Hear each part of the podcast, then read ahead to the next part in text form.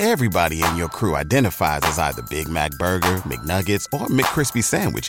But you're the filet fish Sandwich all day. That crispy fish, that savory tartar sauce, that melty cheese, that pillowy bun. Yeah, you get it. Every time. And if you love the filet of fish, right now you can catch two of the classics you love for just $6. Limited time only. Price and participation may vary. Cannot be combined with any other offer. Single item at regular price. Ba da ba ba ba.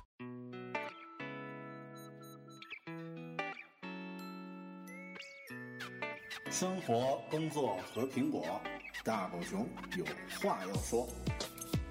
传播苹果应用与设计实践经验，分享个人学习与成长感悟。您正在收听的是大狗熊的个人播客《狗熊有话说》，The Bell Big Talk。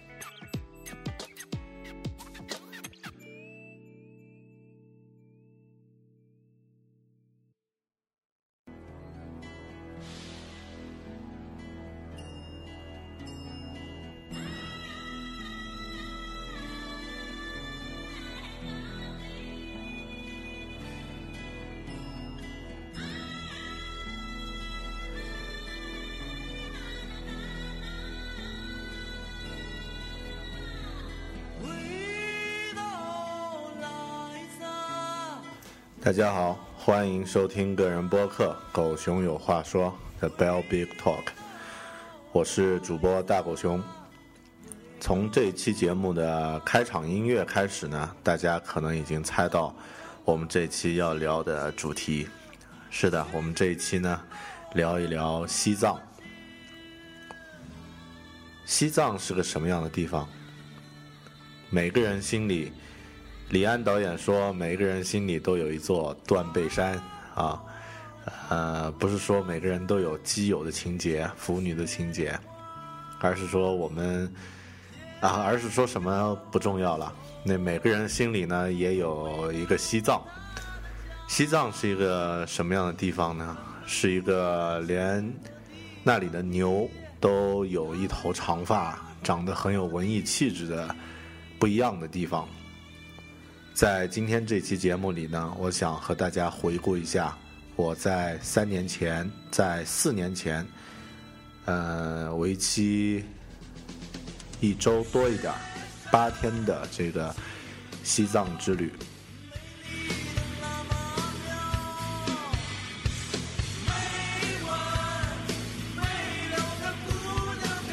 回顾旅行呢，是一件很有意思的事儿。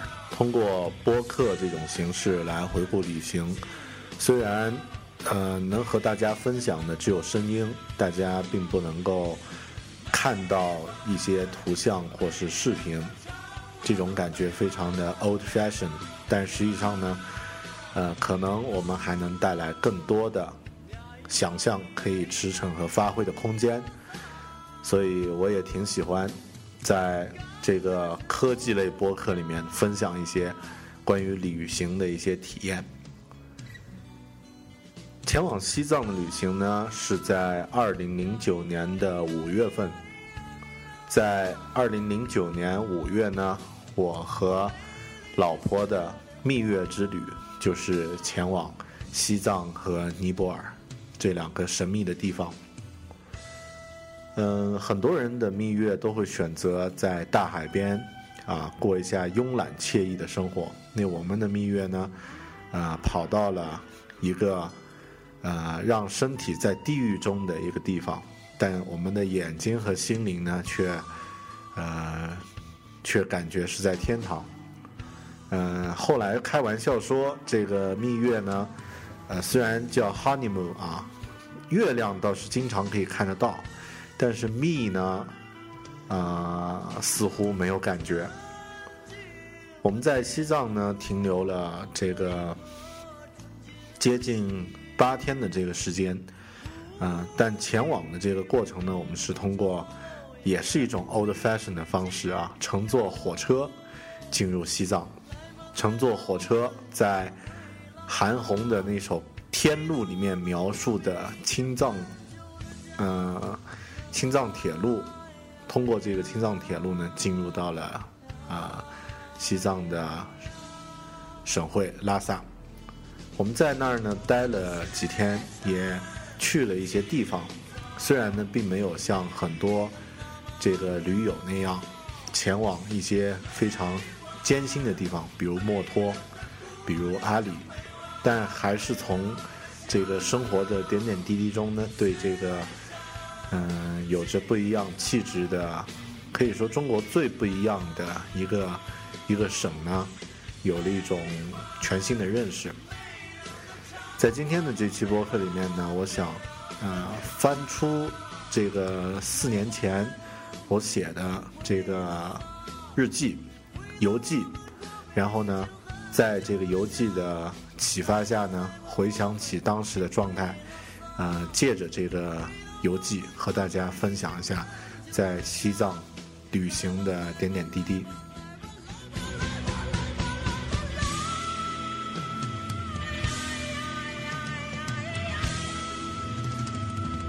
我们于二零零九年的五月六日抵达了西藏，这是我们蜜月旅行的第三天，也是西藏之旅的第一天。我们前往成都，乘坐了由成都开往拉萨的火车。这趟火车呢，比我想象的要干净舒适的多。在旅行的第一天呢，我们。还没有到达，还没有到达甘肃。那经过这个山西，经过甘肃的时候呢，呃，实际上，嗯，沿途的景色并没有什么太稀奇的。那这一天呢，呃，在平淡无奇中度过。但是当第二天，在火车的第二天旅途中呢，我们早上醒过来，睁开眼睛看到的就是青海湖。和青海的这个茫茫无际的草原，以及草原上点点滴滴、仿佛星辰散落成间的这个羊群，呃，但是那个时候只会想起我们小学时课本里读到那句话：“天苍苍，野茫茫，风吹草低见牛羊。”那句话，啊，这个时候你才知道，呃。所谓的读万卷书，行万里路，真正是可以呼应到一起的。这天的在火车上的旅程，旅程呢，我们就专心的盯着窗外，啊，来度过。到了第三天呢，惊喜依然不断。睁开眼睛呢，可以看到念青唐古拉山，那丝绸般。呃，反射着这个光芒的，呃，山上的雪。现在我闭着眼睛在录这期节目的时候呢，脑海里面也想到了当时的那个场景。呃，但屋外的温度呢，呃，冷的让人啊想死的心都有啊。呃，在。为数不多的几个停靠的小站呢，停了下来。打开车门的时候呢，一股这个寒风就钻入到火车车厢。这个时候，我跑到车门门口，打算透透气啊，就被寒风刺了一刀。嗯，真的很难想象，这个人能在那样的环境下呢生活，更不要说修建起那样的一条铁路了。这个时候呢，我发现，啊，那个韩红大婶儿的那个歌里啊，唱的天路的确不是吹牛的，这条路呢，这条铁路呢，的确配得上这样的一个名字。在五月六日的下午四点钟呢，我们的火车呢抵达了拉萨车站。呃，那生活中当然充满很多。呃，无法预料的情况啊，怎么说呢？因为正当我的老婆肚子饿的时候啊，嚷嚷着已经饿得盯不住的时候呢，我们就，呃，我就给她泡了一碗方便面。正刚好这个方便面打开没吃几口，我们的火车就到达了拉萨车站。于是呢，我们俩捧着泡面来到了拉萨。在抵达车站的时候呢，看到天上的呃蓝的饱和度仿佛是 RGB 值达到二百五十五的那种蓝天的时候呢，我们俩都有点儿很兴奋啊。很多人说，初上这个高原的时候呢，人难难免都因都会因为缺氧而感到兴奋。我想我们可能也会因为这样的原因，呃，觉得心情呢特别的开心。虽然我们也算高原到高原啊，也算从云贵高原到了青藏高原，但是那个感觉也完全不一样。到了西藏呢，当然第一件事儿就是。先住下来，哈，那我们呢，呃，前往了这个背包客都有推荐的，啊，北京路，然后呢，在西藏的北京路呢，找了一间，啊，名字很好听的这个旅馆，叫八郎穴旅馆，然后它有这个汉式标间，也有藏式标间，那毫无疑问啊，没有尝过鲜的，当然选择藏式标间了。嗯，住了下来，啊，安顿了下来。这个时候，我的眼睛也开始逐渐适应西藏那种热情的阳光啊，随时随地刺眼的这个阳光，呃，我也开始逐渐适应了。嗯，落实了这个住处，但是接下来呢，就要是就要去觅食，就要去找吃的。啊，我们也来到了这个啊拉萨很有名的一条商业街。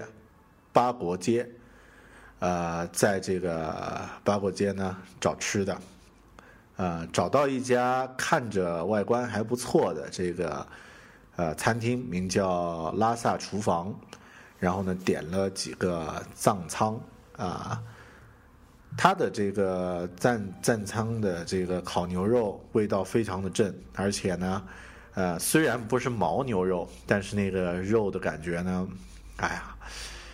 虽然是事隔四年，但我回想起来，特别现在正在录播客的时候，翻看着当时的这个博客上的照片呢，呃，还是感觉有点儿，呃，分泌出一些体液啊，呃，但是它最过瘾的是在这个拉萨厨房吃的这个牛肉饼，这个牛肉饼呢，实际上就是牛肉馅儿的馅儿饼，我一次呢可以吃两张。甚至呢，还夸下海口说，接下来在拉萨的时间呢，只吃这个都够了，味道非常的好。呃，但是后面事实证明呢，我是错的。呃，饮食习惯呢，从我们出生的那会儿已经融入了我们的 DNA，呃，并不会因为一顿饭而改变的。吃完饭，啊，安顿下来呢，实际上也已经是。傍晚了，这个时候呢，我们打算在这个大昭寺附近逛一逛，啊，在这个拉萨城区里面逛一逛。来到了这个大昭寺的门口，大昭寺门口呢有一个啊不太大的广场，立着很远来看，觉得也一般。但是当真正走近了，看到这个朝拜的人们呢，才感觉到了这个震撼。啊，很多在门口磕长头的这个普通的藏民呢，呃，一遍又一遍的重复着他们的仪式。我们呢也跟随着这个转寺的人呢开始转寺，啊，按照这个。呃，时针运行的方向呢，开始绕着这个大昭寺走了两圈，随处都可以看到虔诚的藏族老阿妈，还有啊老大爷们正在手持这个转经筒呢，围着这个寺庙，围着这个大昭寺呢，念念有词的走着。可能他们并没有太具体的目的。呃，并不像我们这种游客啊，但啊，跟随着他们这个转寺的这个过程呢，呃，反复心也慢慢的就变得很平静。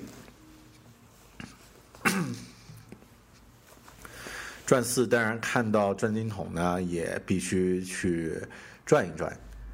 啊，路过了一间这个转经房，里面呢有很大的这个经轮，然后呢有里面也有很多呃当地的这个啊藏民呢正在那儿啊这在这个呃转着他们的转经轮。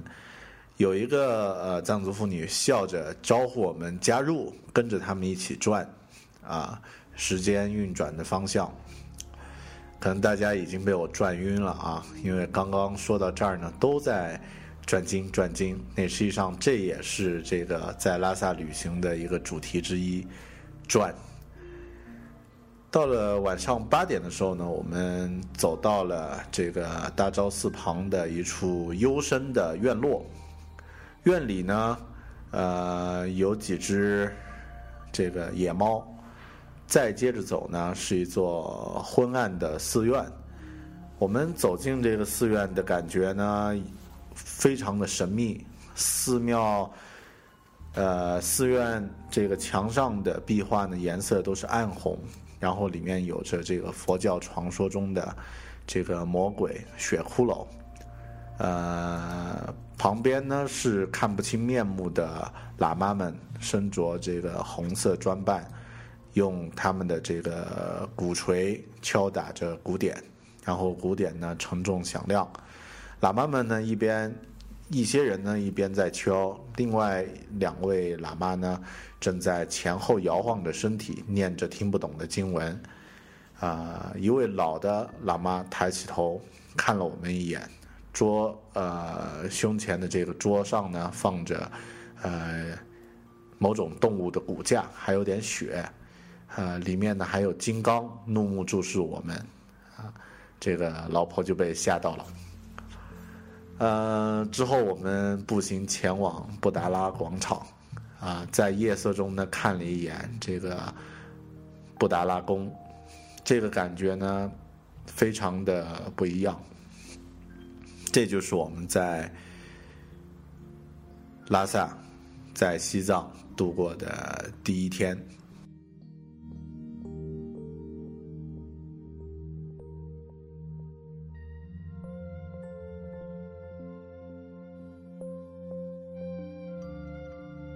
五月七日，蜜月旅行的第四天，西藏旅行的第二天，七点半的时候我就醒了。晚上呢睡得一般，高原反应一开始稍微有一点儿轻了一些，呃，但时常还是会有喘不过气的感觉，特别是在爬楼梯的运动之后。呃，梳洗之后，我们出门前往布达拉宫，预定明天进宫的门票。订完票之后，饿得不行。就在旁边的小餐馆吃油条豆浆。嗯，路上呢已经有行人正在散步，啊，正在漫步着。但是呢，大部分呢是这个当地藏民已经开始照着布达拉宫正在转。那也有一些旅行社呢在拉客。当然，我们居然还看到，呃，有人装逼十足的穿着高跟鞋，背着。返款 LV 的包在布达拉广场呢绕来绕绕绕来绕去，嗯，之后我们去办了这个签证，然后呢就呃这个打算去西藏博物馆，结果呢试图参观的这个过程呢失败了，因为西藏博物馆闭馆维修，和我上次这个啊在北京。打算去看中国博物馆一样未果。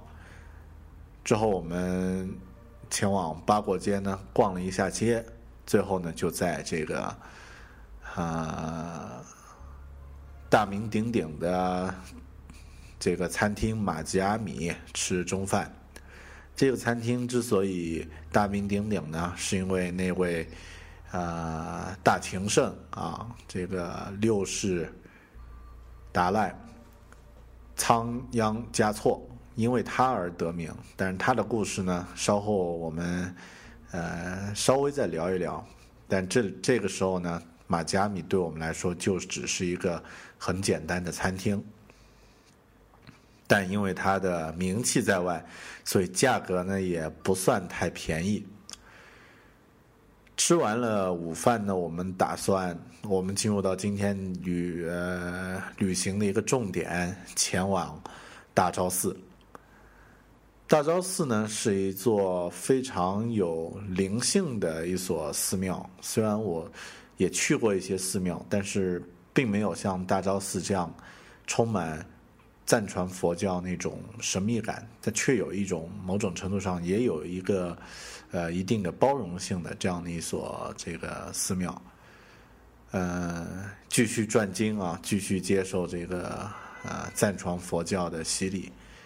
最后呢，我们作为游客呢，其实对佛教了解的并不太多。最后站到了屋顶，看着屋顶的这个神鹿，黄金色金色的神鹿，然后看着这个喇嘛的这个。袈裟呢，在蓝色的这个天空中呢，映照出很漂亮的颜色，心胸就变得非常的宽阔，决定放下很多很现实的纠缠，然后更加用心的生活。我现在回想起来，似乎是在那会儿，我开始意识到自己的工作并不是自己喜欢的状态。因为在二零零九年之前呢，我在一家这个公司做啊打工，但是似乎就在那一刻，我忽然意识到了这份工作并不是我生活的一个终点，也不应该是我生活的一个全部，可能吧。就在那个时候，我就萌发了这个辞职的这样的一个一个念头，但是的确。这趟呃蜜月旅行回来之后，我的确就辞职了。啊，在大昭寺呢，还买了这个开过光的菩提树做的佛珠手链，很合手。嗯，不幸的是呢，事隔几个月之后，在昆明的时候呢，有一次呃出去玩，这份这个手链呢就丢失了。所以在去年去印度的时候呢，我专门在佛祖讲道的那个地方，菩提迦呃菩提迦叶，求了一只这个另外的一个这个菩提子做的手链啊，一直陪我到现在。之后我们嗯在大昭寺逛完之后呢，就去了这个昨天那个有着。老喇嘛有着这个血骷髅的这个呃神秘的这个寺庙，去去再次拜访啊，呃，去这个被下当时被他的气场镇住的这个寺庙呃探险，但白天去看的时候呢，喇嘛们呢都不在，鼓点呢也没有在响，壁画和环境气氛呢当然也没有昨天那么沉重。寺庙旁啊，在寺庙旁又见到了很多猫，拉萨的猫特别多，毛色都很奇异。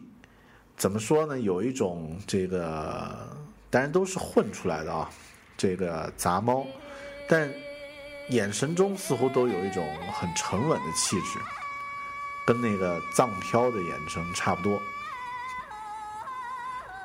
嗯，就在这一天，我们实际上对这个赞仓。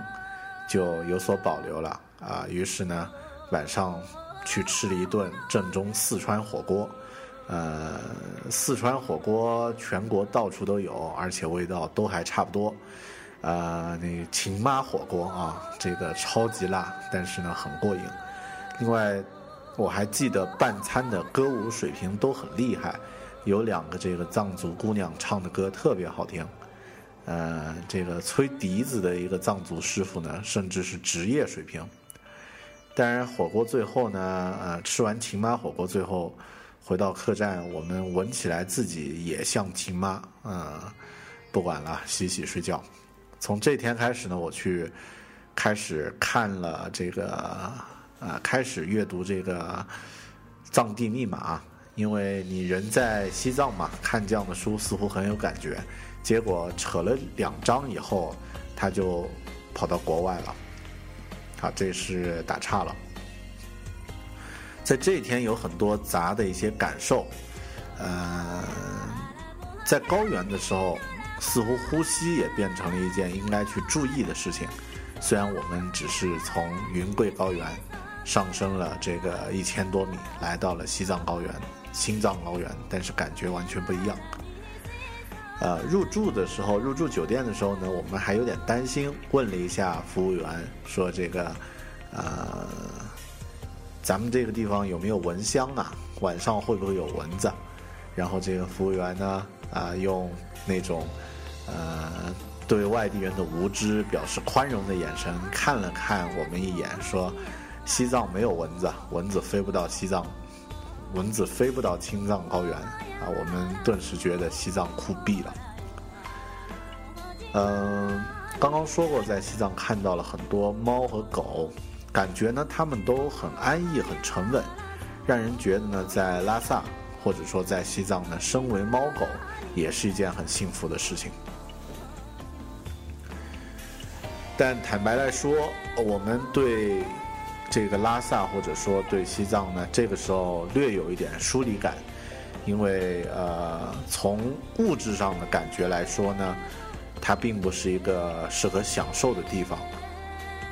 呃，但是这一点呢，我们在去年去了这个印度之后呢，才发现西藏的确是天堂。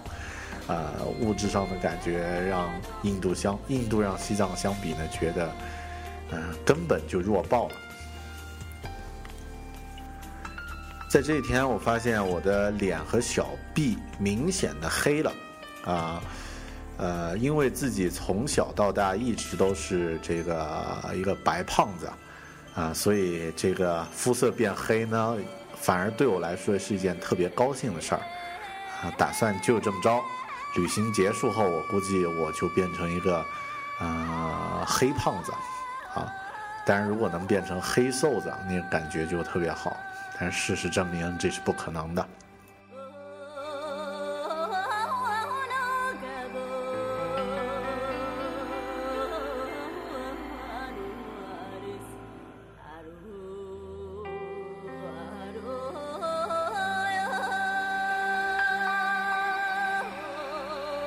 五月八日，蜜月旅行的第五天，西藏旅行的第三天。今天的关键词呢是布达拉宫。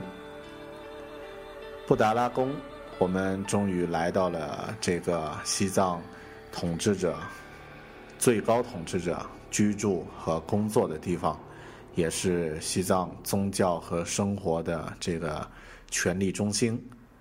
但是现在进到布达拉宫的感觉。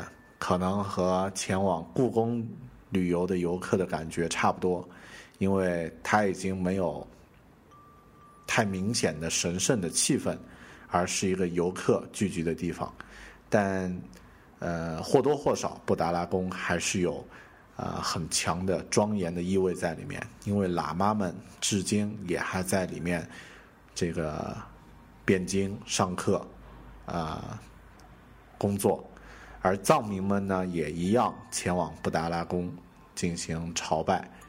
嗯，当然，对游客和对藏民这个地方的收费呢，完全不一样。呃，可以理解啊。九点钟的时候呢，我们终于进到了布达拉的正门。这座建筑宏伟无比，一千多年的陆续的修建，让它越来越复杂。嗯。但怎么说呢？呃，在这一天的感觉，我发现自己似乎更喜欢更喜欢这个大昭寺多一点，因为在那里呢，能够真正体验到这个信徒的那种虔诚。在布达拉的宫的感觉呢，完全是皇宫的感觉。呃，在这里，达赖的历世达赖们构建了一个稳如金字塔般的社会结构，以此呢，统治着整个西藏。呃，当然这是一个政教合一的统治，啊，这种感觉让我有一点疏离感。我还是喜欢，呃，在大昭寺的那种平民可以在寺外朝拜的那种真诚。布达拉宫的这个城墙呢，大部分都有一米的这个厚度，也有少部分呢厚度还更加的这个更加的厚啊，能够抵御这个拉萨啊寒冷的这个恶劣的气候。呃，布达拉宫里面是不允许照相的，所以我并没有拍太多的照片。在屋呃，在这个城外宫外呢，拍了很多的这个照片。那大家如果看到过布达拉的这个呃风景照的话呢，应该会有这样的感觉，就是它是一座白色的这个建筑，然后呢，在呃上面呢有很多这个。黑色的梯形状态的这个窗子，那这个标准，这这也是西藏的这个标准民居的这个建筑。呃，我听一位喇嘛说呢，呃，白色和这个黑色的窗子呢，就象征着这个大海。呃，很难想象啊，在西藏能够见到跟大海有关的这个比喻，但我不太清楚这个是不是真实可靠的。嗯，在布达拉宫转了啊一个一个早上，啊之后呢，我们去找了个地方休息片刻，啊就在布达拉宫旁边的宫门外的这个酸奶吧休息了一下。那这里呢有很多很有特色的这个呃餐点啊，这个点心可以享用。如果大家也去西藏的话呢，可以在它的嗯。应该是西门，啊，西门的这个酸奶吧呢，可以去吃点东西。那个酸奶呢，爆酸啊，但非常的够味儿，非常的给给力。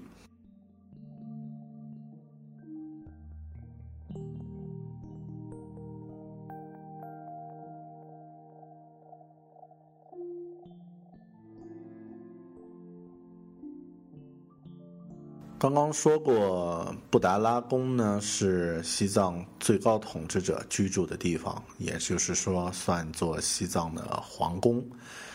呃，那历届的达赖喇嘛就住在布达拉宫里面。达赖喇嘛呢，实际就是西藏的统治者，是藏区社会金字塔的塔尖。嗯，大家听说过或者大家都比较喜欢的六世达赖。仓央嘉措之所以出名呢，我觉得也大概是因为他是这个一千三百多年藏传佛教历史上唯一一个呃爱美人不爱江山的这个达赖吧。他离人特别近，嗯，每个人很多人都听过他的那一首啊那一刻那一年那一世的那首情诗啊。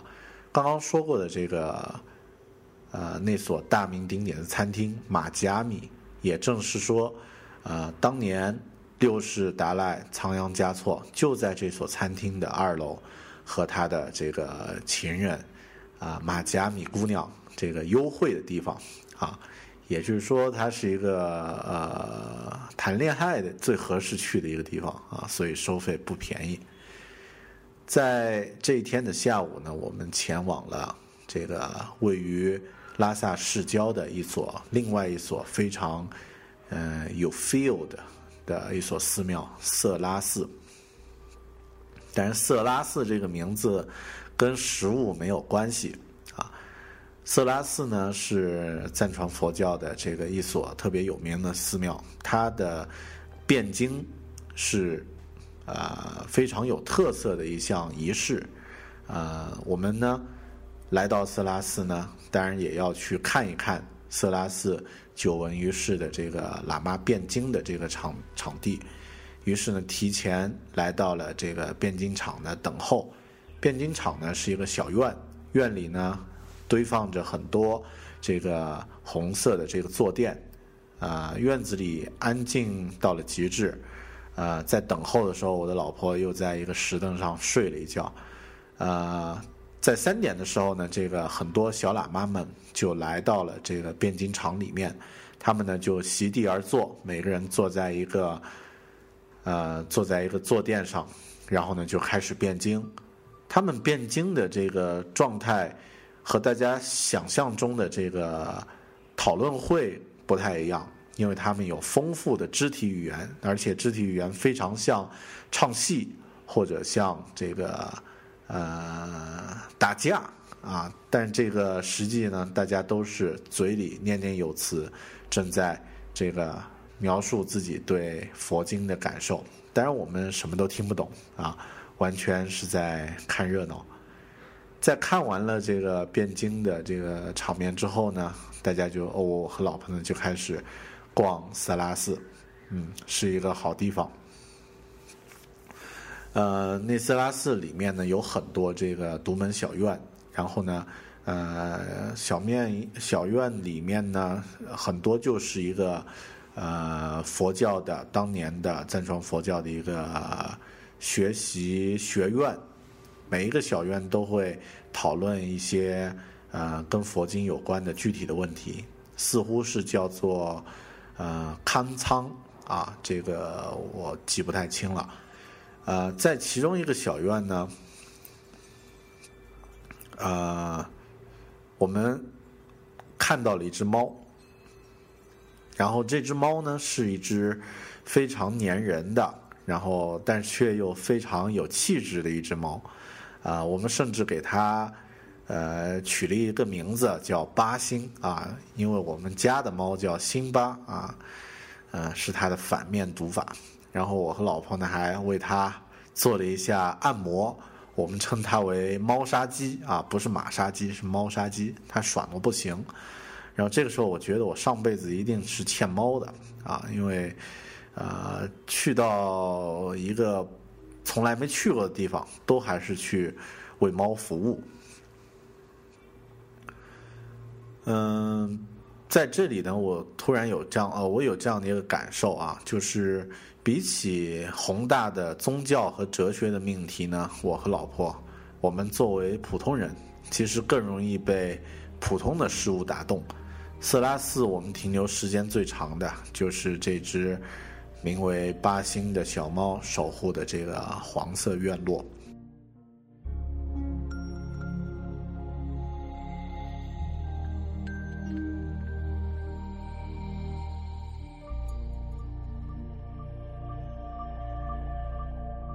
五月九日，蜜月旅行第六天，西藏旅行第四天。起得非常早，六点半了我就自然醒，可能是因为高原的缘故。今天呢，计划前往，啊，位于拉萨郊外数十公里的另外一所著名的寺院群落——甘丹寺。这是格鲁派的创始人宗喀巴创建的寺院群落，好地方。一早呢，我们就前往大昭寺，乘这个短途中巴车前往这个甘丹寺。呃，这时候的天气非常的寒冷，我和老婆呢穿着毛衣和冲锋衣呢，依然觉得呃很冷，呃，所以这个车里中巴车呢并没有开任何一扇窗，车里的味道呢我不敢恭维。啊，呃，混合着这个，呃，酥油茶、羊奶，还有这个藏藏民不洗澡、多年不洗澡的那种汗味儿，呃，但当开出城几十公里，看到这个雪山的这个雄姿的时候呢，啊，颠簸一点、臭一点，实际上真的没有什么，呃。远远的，我们就看到了这个甘丹寺所位居的那座雪山啊，在它旁边呢是其他更加宏宏大、这个更加呃有威严感的雪山。呃，藏区居民都知道他们的名字啊，对于我们来说，我们就只知道这是雪山。呃，看到这个甘丹寺。的这个上山的这个商路的时候呢，我就真的是倒吸了一口气啊，因为这个山路呢是一种大家可能看到过早期这个驼峰航线的时候拍过一个滇缅公路的这个呃七拐十八弯的那个那个照片，就一条路直接就是一条啊麻花状的一条路，那我们在这个呃。甘丹寺的这里呢，看到一条一模一样的路，呃，大家看过那个头文字 D 吗？那个电影里面不是有一个五连发卡弯是吧？那在这里的这个发卡弯至少有二十连，呃，但这个中巴师傅、中巴车师傅就非常的牛啊，一路呢稳稳的把这个手动挡的破中巴车呢就开了上山，呃，半路呢还躲开了两两组羊群的这个骚扰。啊，最后呢，我们啊也不算最后了，就终于呢，我们来到了这个格鲁派创始人宗喀巴创建的甘丹寺。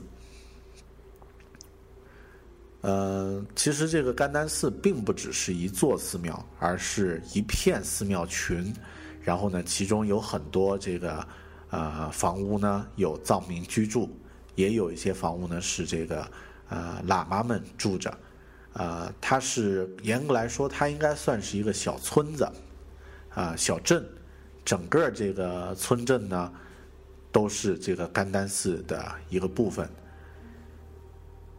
远远的，我们可以看到雪山，这个依然很冷。呃，车下车了以后呢，就有很多这个乡亲们围上来，这个劝说我们购买一点儿，买点儿经幡。买点香草，香草呢去这个山顶烧掉，经幡呢挂在这个雪山上面。呃，我们经不住这个劝说，买了一买了点经幡，买了一幅经幡，然后呢，把我们亲人、我的老婆、我的爹妈们、老婆的爹妈们啊，这个大家的名字都写上去，最后呢，还把我家猫的名字也写上去，啊，然后呢就爬山路。爬到这个山顶去把经幡挂上去。呃，我现在还记得爬那个呃挂经幡的山路，把我累得半死啊！因为这个高原反应加上胖啊，那这个呃累的已经是一只废熊了。大家看过《功夫熊猫》就知道，《功夫熊猫》爬那个楼梯最后的那个状态，就是我当时爬那个山路的那个啊石阶最后的状态。最后终于把这个经幡挂上了半山啊，拍了很多照片儿，啊，祝愿这个啊大家都好啊啊，顺带也祝一下现在正在听这个播客的朋友们，这个一切平安。甘丹寺和色拉寺呢，感觉很像，有很多大殿，有很多扎仓，啊，感觉像这个墨西哥山畔的这个小村庄。在呃这个寺庙里面逛的这个场景呢，我就不多说了。但现在我印象特别深的呢，是在其中一个这个主寺那儿看到了一个啊帅到爆的这个一个喇嘛啊，这个喇嘛呢，呃唇红齿白，呃长得呢像啊王力宏加。加这个 Michael Jackson，加周杰伦，加什么？反正就是那种很阳光、很健康的那种，啊，那种帅气啊。这个拍拍了照片为证啊，大家看到这个照片，女生应该可以尖叫了啊。而且这个西藏呀，实际上怎么拍照片都漂亮。我们带了一个很普通的这个傻瓜相机，随便在这个西藏拍的照片，都有一种很通透的感觉。嗯，好，在这个呃甘丹寺逛的逛的这个场面呢，就不再不再多说了。之后呢，我们呃在中午的时候呢，就去这个甘丹寺的这个寺门口的小小餐厅、小餐馆打尖儿吃中饭。这个餐馆有点龙门客栈的味道啊。呃，里面的布置和装饰都跟龙门客栈很像啊。卖的食物呢，只有这个三种啊：包子、糌粑汤，还有康师傅方便面。这个包子的那种那种这个啊酥油骚味儿啊，还是有点儿 盯不住啊。然后这个糌粑汤的那个卖相呢，惨不忍睹。我感觉就像那个老巫婆熬的那个巫术汤一样，啊，早餐我们还吃了一个隔夜包子，所以这个时候我们已经对包子没有勇气再尝试了，啊，最终呢选择了方便面，啊，上帝保佑康师傅，呃，吃完饭以后，老婆呢又施展她的绝技，就在可以有平躺的地方都睡觉的这个绝技啊。最后呢，在这个呃龙门客栈的椅子上睡了一觉，旁边呢还睡着两条狗。嗯，之后我们就踏上了这个返回拉萨的这个途，呃，回程归途中呢，有另外一座寺庙叫桑阿寺。这个桑阿寺呢是这个在拉萨市郊的另外一所这个小寺庙，里面呢有很多藏系的面具啊，非常的传统，非常的有感觉，呃，感觉不错。那另外呢，呃，后面我了解了一下，其中有一个，其中有一个藏系的面具呢是一个骷髅头，呃，非常的有那个，呃，怎么说呢，很有那个。呃，摇滚乐队的那个那个风啊，然后我了解了一下，这个人物呢叫狮驼领主，是藏传佛教神话中的藏传神话中的一个呃一个呃主管阴间的一个一个角色啊，那很漂亮 啊，其实一点都不漂亮啊，一个骷髅能有多漂亮？呃，好的，跑题了。呃，之后呢，我们就回到了这个拉萨。那这一天呢，我们跑到了一家这个叫冈拉梅朵的餐厅，吃了一点儿这个呃西式餐点啊，还不错。终于让我们紧张的胃放松下来。呃，因为整个天气那么冷，最后呢，晚饭呃这个很暖和的晚饭吃下去呢，我们终于放松了下来。这个时候呢，开始感慨了，呃，西藏对我们来说呢，还的确是有点硬核啊。如果是在泰国度蜜月，穿着花短裤游完泳，喝着点冰果汁儿，吃点海鲜烧烤，那感觉应该特别爽。但当时我的笔记是这么说的：可以想见，这次旅行必然会给我带来更多思考上的。呃，不一样和更多的精神的撞击，而且会延续很久，这当然是海鲜烧烤无法给予的。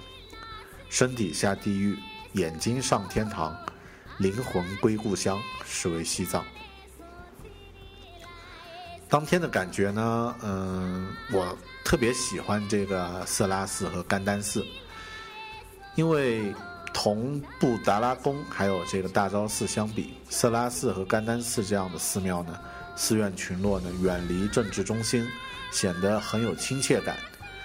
这两座甚至连下水系统都没有的古寺，保留了很多呃传统的感觉，我特别喜欢。虽然这个甘丹寺让我爬的啊想屎的心都有。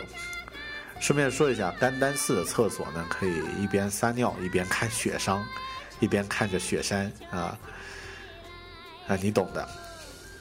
雪山附近的这个在郊外的雪山呢，附近的云朵呀，绿山的感觉特别的近，边缘柔柔美的就像是 P S 过一样。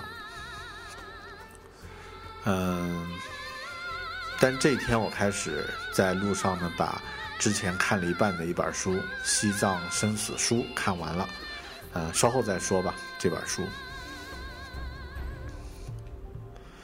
呃，另外在在甘丹寺呢，还有一个呃旅游旅行的野外旅行的一个经验，就是在没有把握的时候，不要随地乱坐，因为我们在路过一个呃小路的时候呢，老婆因为比较累，就。随地一坐，结果不慎的坐到了一某种植物上，啊，估计是荨麻上啊，结果呢被啊扎的啊，实际上并没有扎扎到这个扎到这个多深的肉，但是荨麻的那种那种这个啊火辣辣的感觉呢，把它辣的啊鬼叫啊，那这个我当时呢一边啊。笑的不行，一边给他拍了一张照，但是事后呢也被他殴打了一顿，呃，现在来看呢又算多了一个花絮。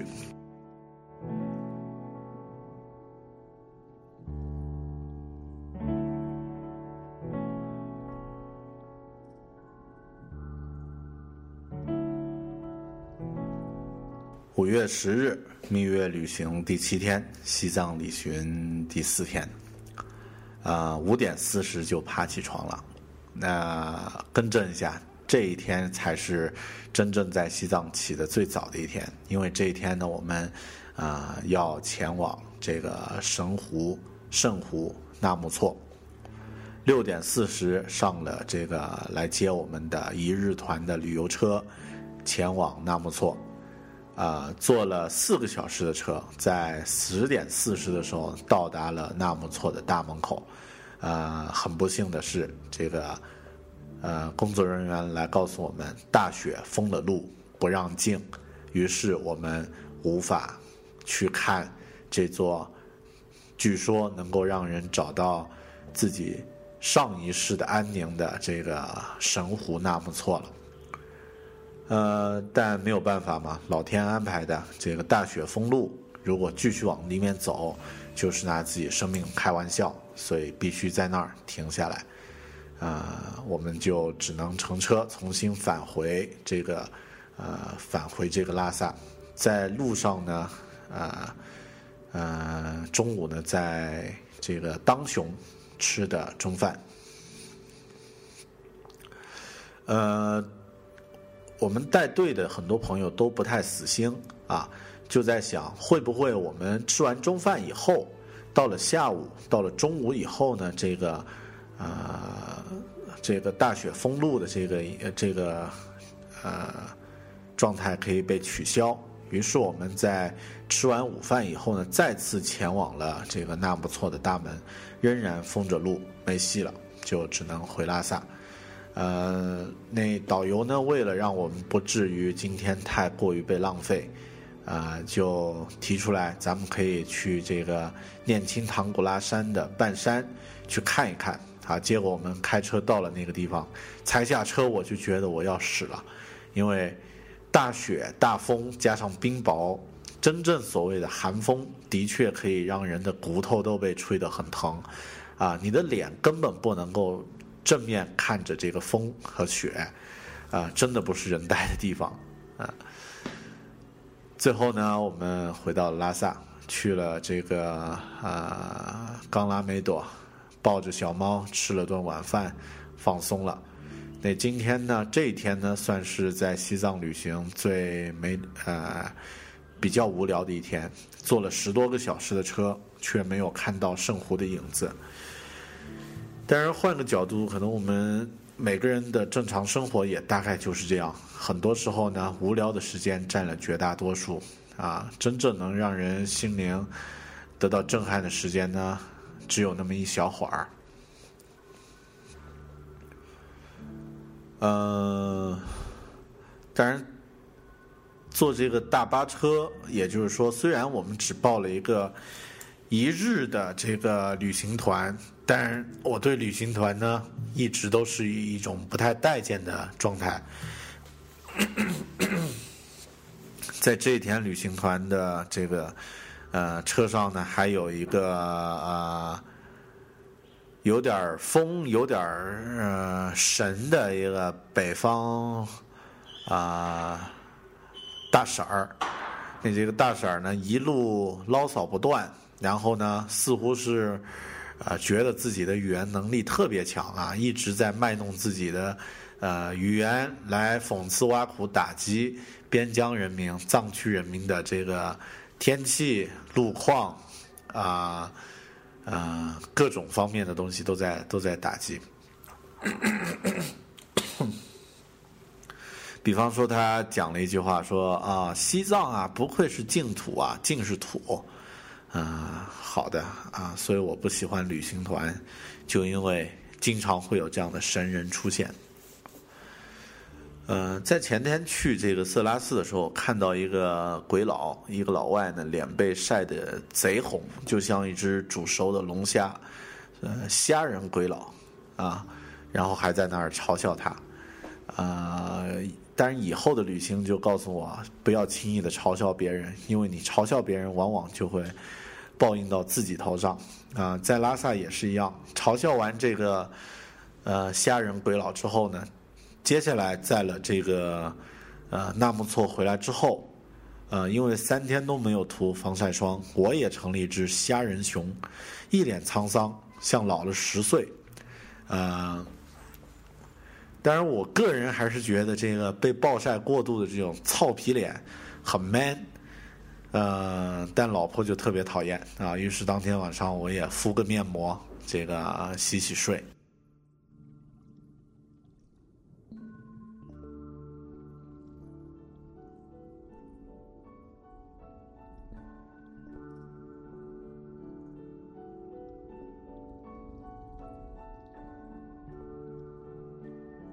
五月十一日，蜜月旅行的第八天，西藏旅行的第五天，早上六点钟起床。嗯，这一天呢是，呃，逛街、购物和这个去尼泊尔大使馆办签证的日子。我们这一天呢过得非常的藏飘，呃，闲散的逛到十点十一点，然后呢，大昭寺广场旁吃烤翅。啊，在墙上呢乱写乱画留言啊啊，不是我不懂文明啊，因为那个大那个烤翅店的墙上呢已经被密密麻麻的被顾客写满了这个评语。接下来呢就在八国街逛街，买了点手链，买了点挂坠，和当地老乡拍照。呃，这个时候呢，因为之前老婆在旅行的时候呢。有点感冒啊，啊，在呃，在今天上午呢吃了一点感冒药，这个时候感冒药的药效就发作了，啊，于是呢他就进入到了半昏睡状态，啊，在路上呢几乎困得要在街上去冲撞武警，呃，大家看过那个《行尸走肉》嘛？啊，里面的这个 Walker。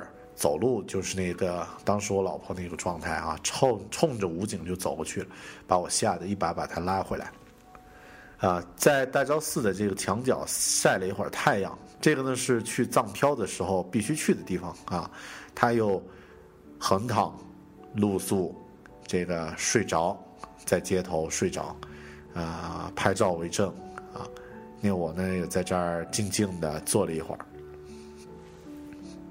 之后呢，去邮局，邮局给朋友们寄明信片，去拿签证，啊，订了这个乘长途汽车前往樟木口岸，也就是边境过了境就是尼泊尔的这个前往樟木口岸的大巴车，啊，这一天呢是我们最悠闲的一天啊，但接下来呢就是我们在西藏度过的，啊。最后的一天，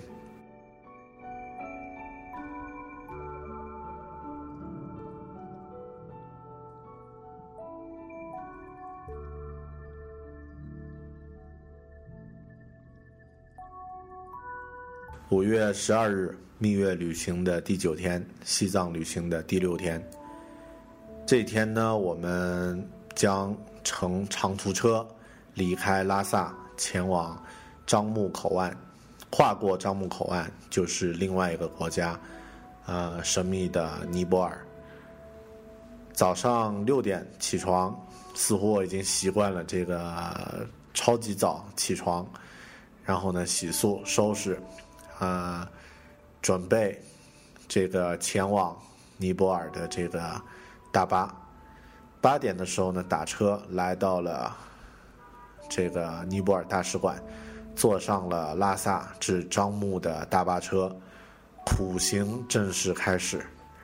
为什么说苦行呢？因为这趟大巴车的旅途呢，是我做过最惊险、最辛苦、最刺激、最震撼的一次这个大巴车旅行。从早上八点到晚上凌晨四点，我们一路只停了。一次吃了一顿中饭，整个过程中都没有再停过车。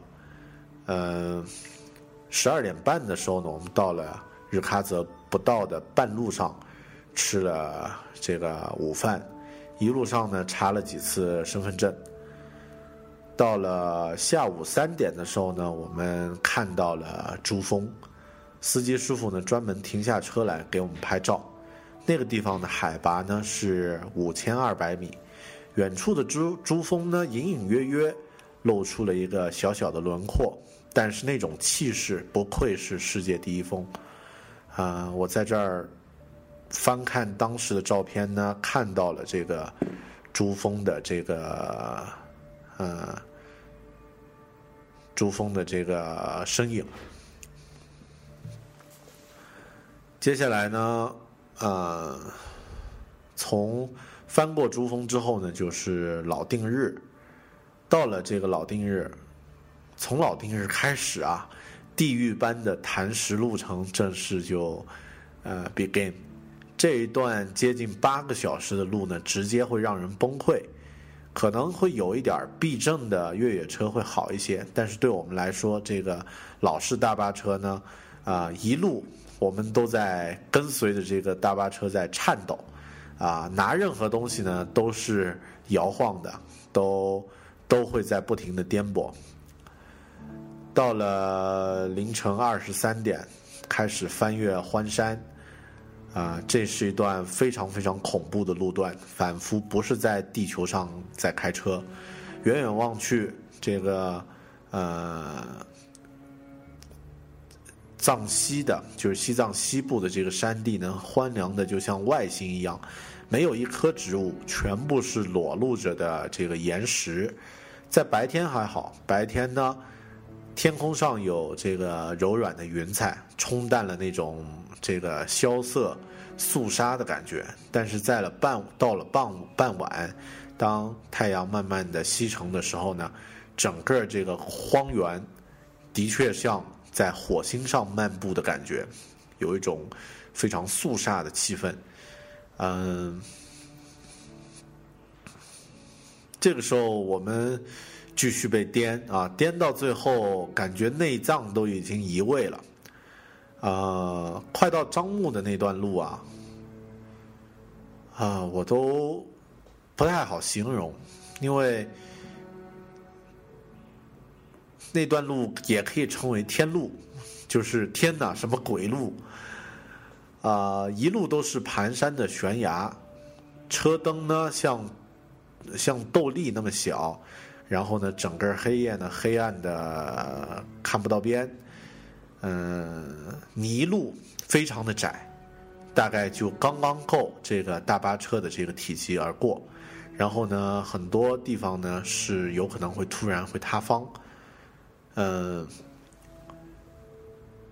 开了一段，快到樟木的时候呢，车开不了了，说这个前面路已经塌方了，啊，绝望，在车上待了一个小时。这个时候呢，已经打算就在车上睡晚的时候呢，师傅努力呢往前努力一把啊，就开动了。那种路呢，我这种没心没肺的人都被吓得半死啊！泥巴路上撒满钢管，然后道路路面呢大概只有五米宽，头上呢是这个枯枝怪树，旁边呢就是几百米深的山谷，啊，路面呢泥泞，路上有时还停着几张这个。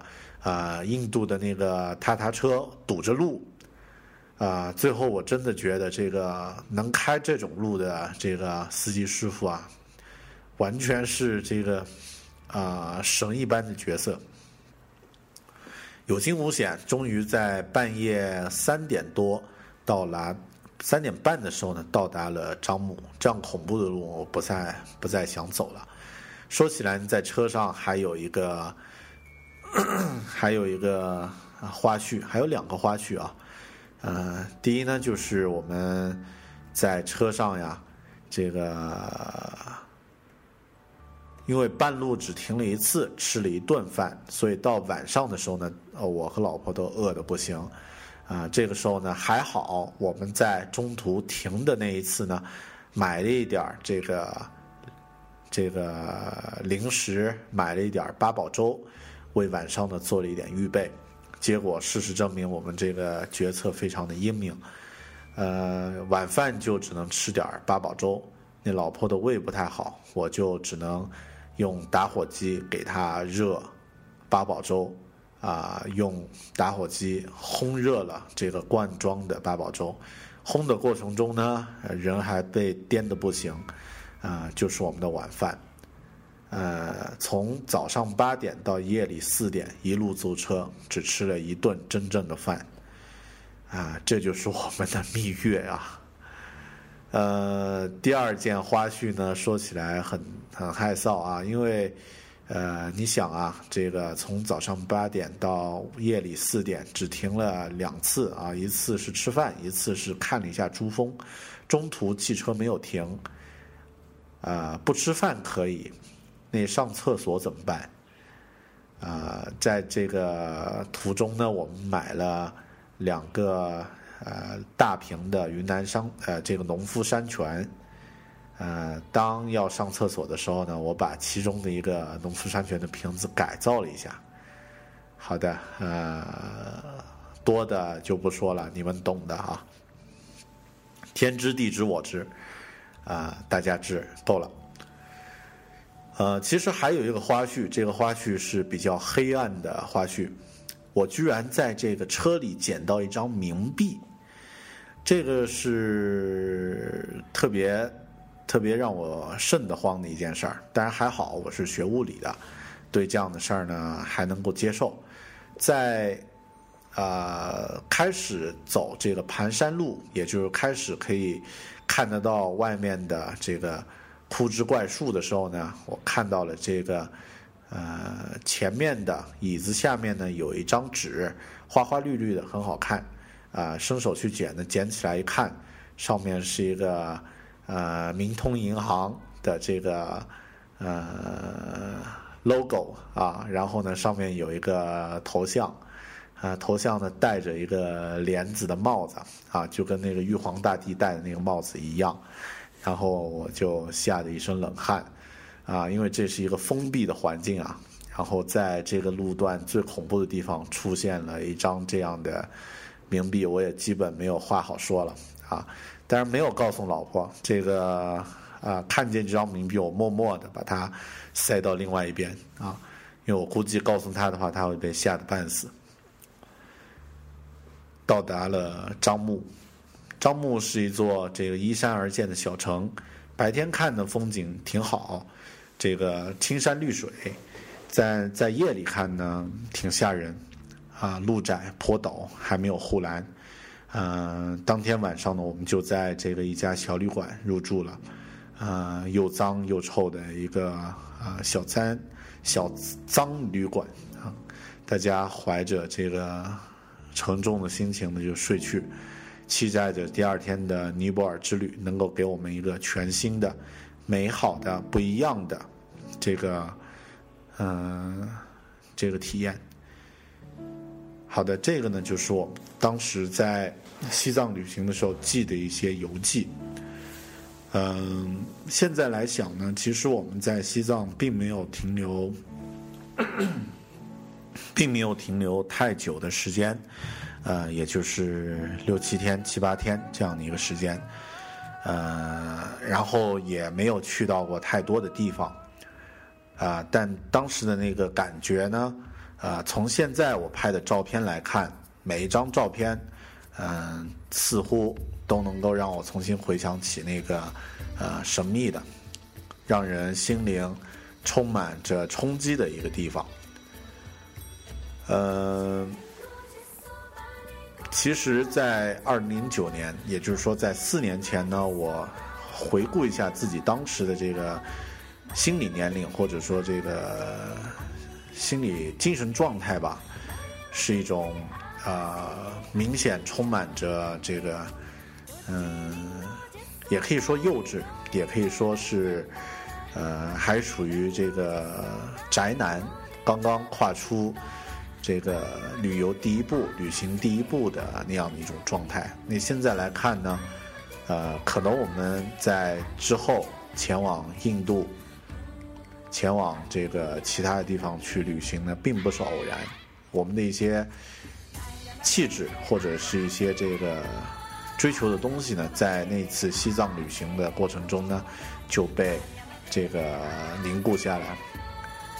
当然，去往任何地方的旅行都是一场非常美好的体验，啊，我也很感谢，呃，我也很感谢老天能够给我们一些这样的这个到处去看的一些勇气，啊，独自背包旅行的勇气，也能够给我一个呃有共同爱好的一个伴侣，呃。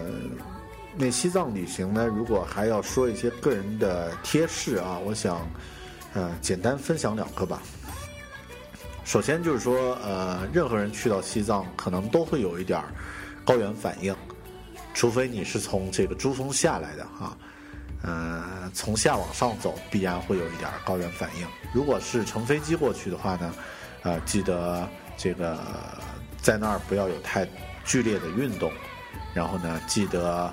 提前如果有条件的话，这个吃一点红顶天，啊，提前吃一点这个红景天的话呢，可以有效的缓解高原反应带来的身体上的反应。呃，第二呢，别太介意气味和物质啊，因为的确在这个地方呢，你可以啊呃忽略物质的东西，更多体验一些精神层面的东西。第三呢，嗯，去到一个地方，更多还是要和当地人融入这个当地人的生活去感受，所以建议大家呢多吃一点藏餐，多喝点酥油茶，啊，能结识几个藏族朋友最好。藏族朋友的那种豪爽热情呢，会让你留下很深的印象，而且多半呢会是一生的朋友。另外，如果你不是专业的摄影师，需要去拍摄专业的摄影作品的话呢，我倒建议啊，别带太多的这个大枪、长枪短炮了，呃，因为在西藏呢，第一，你用傻瓜相机也可以拍出美丽的照片，这是那里的这个空气的颗粒感和光线的感觉造成的。那另外呢，就是旅行的过程不用啊。用这个长枪短炮去武装，用自己的眼睛去看，才是更加直接的这个收获。当然，这个这个建议随意啊，因为有很多朋友就是为了去啊西藏才购买的这个长枪短炮啊，那呃当然得带着去了。好看大家了，那我的建议呢，可以。把注意力或精力呢，更多放在这个旅游旅行本身上，而不用放在这个呃拍照上。第第五呢是事先读一点跟西藏有关的这个书，能够让你更多的、更好的了解到这个不一样的地方。嗯，宗教类的呢，我推荐大家看看这个《西藏生死书》。啊，这是一本这个死后世界的旅游指南，呃，非常有意思啊，跟看那个呃魔幻大片一样啊。借着这本书，你可以了解一些跟西藏宗教、藏传佛教有关的一些知识，或者呢，你带一本这个 LP 的这个中文版的这个西藏旅游指南，也可以学到不少东西，而不是只知道。呃，傻傻的去拍天上的流云啊，拍拍这个藏族老阿妈，更多的你可以了解背后的一些故事。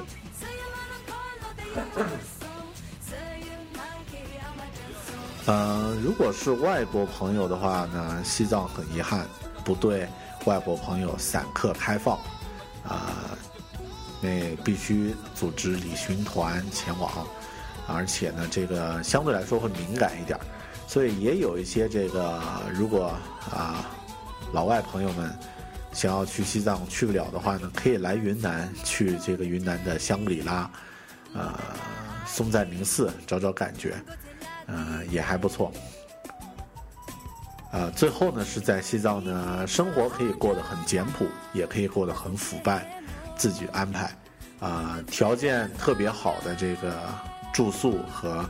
餐饮的地方呢，现在越来越多了，呃，但条件啊平民一点儿，这个廉价一点儿的地方呢，依然永远都会有，呃，看大家自己的选择。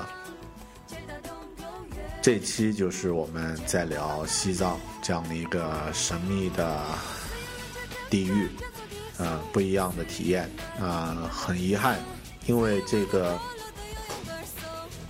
西藏的旅行呢，已经是事隔四年，我现在能想到的一些东西呢，只能够借助这个呃翻看当时的博客和日记留下来的一些记录呢，回想起当时一些场景和大家分享。